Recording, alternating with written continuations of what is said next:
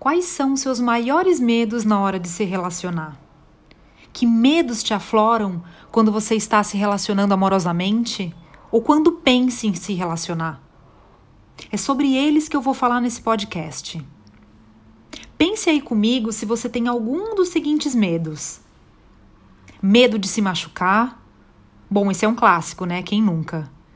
Medo de não ser correspondida, medo de ser traída, de ser rejeitada, de ser abandonada, medo de perder a pessoa amada, medo de ter uma discussão calorosa ou uma briga intensa, medo de se decepcionar ou de decepcionar o outro, medo de reviver algo terrível que já aconteceu com você no passado, medo de terminar um relacionamento, medo de começar um relacionamento medo de perder seu espaço, sua individualidade e até sua liberdade.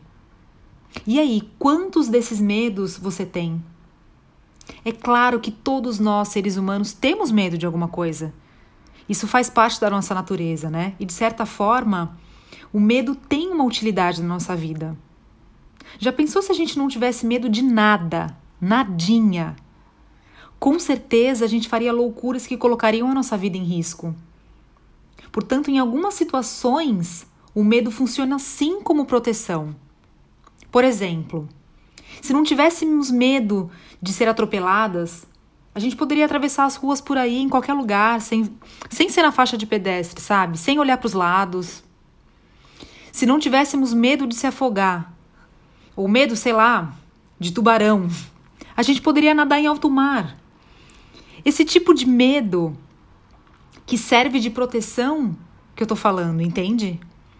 Mas quando a gente fala sobre os medos na hora de se relacionar, o que, que acontece? Será que esses medos também nos protegem?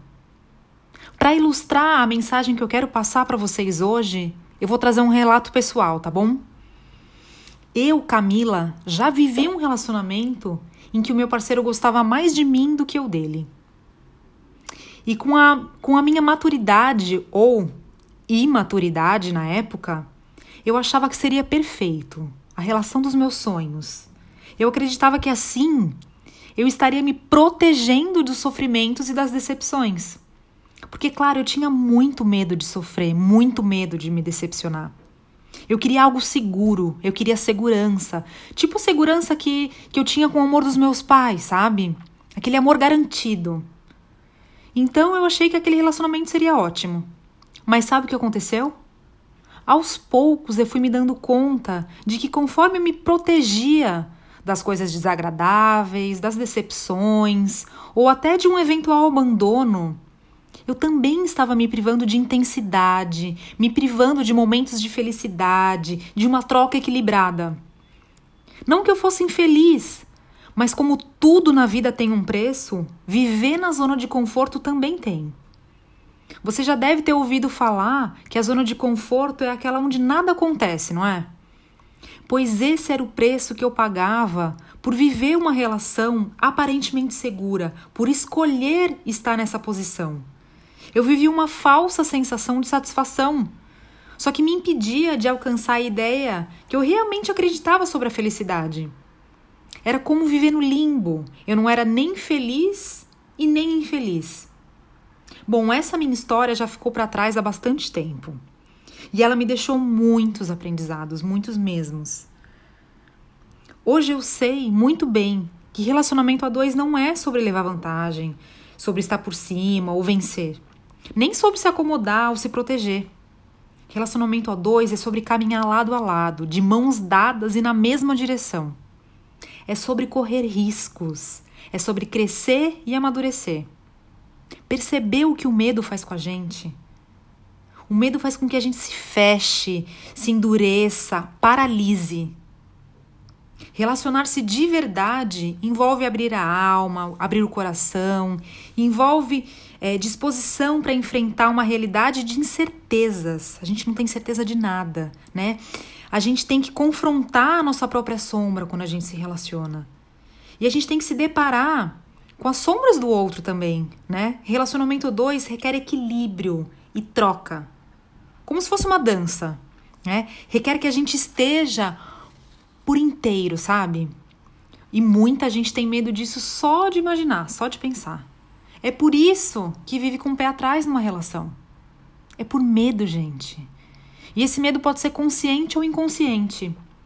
E eu sempre digo: não vale a pena ficar com o pé atrás.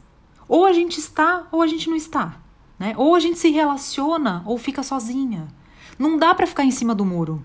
Por quê? Porque ficar em cima do muro tem um preço e ele pode ser muito alto. Né? Esse preço pode ser a nossa própria felicidade. Mas aí é claro que vem aquele pensamento: mas e se der tudo errado? Mas, gente, e se der tudo certo? Não temos garantias, não tem como ter garantia. E sabe de uma coisa? Pensa aí comigo, eu e você, nós já sobrevivemos aos piores dos nossos dias, aos momentos mais desafiantes que a gente já enfrentou, sabe? Aquelas Pensa naquele momento, naquela crise, naquela situação mais difícil que você já teve na sua vida. Você sobreviveu, né? Eu e você, a gente está aqui vivas. E outros momentos bem difíceis virão. Essa é a vida, né? Isso é inevitável, essa é a nossa realidade. É como se a vida fosse um jogo de 50-50, né? Pode dar tudo errado, mas pode simplesmente ser tudo maravilhoso. E é mais provável que seja assim quando a gente está aberta, quando a gente está disposta, quando a gente se permite, quando a gente se arrisca, né? Quando a gente deixa que a coragem nos faça seguir apesar do medo. Porque quem vive com medo e permite que ele vence, acaba vivendo pela metade.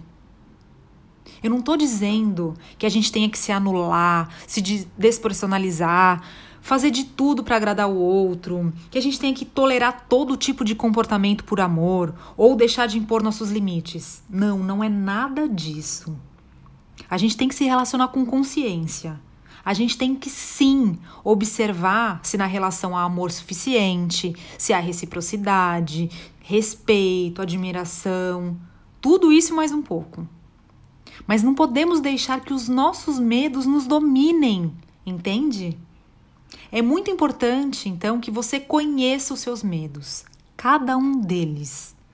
Não finja que eles não existem, né? Eles estão, eles estão aí, fazem parte de você, estão com você, moram aí dentro de você, né? Por outro lado, não permita que eles te paralisem, que eles te privem de viver de forma alegre, te privem de se relacionar de forma agradável e saudável. Tenha consciência dos seus medos e aprenda a lidar com cada um deles.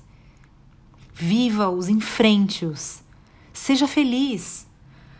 Porque só há um jeito de curar os nossos medos quando o assunto é relacionamentos permitindo-nos amar e sermos amadas, de verdade.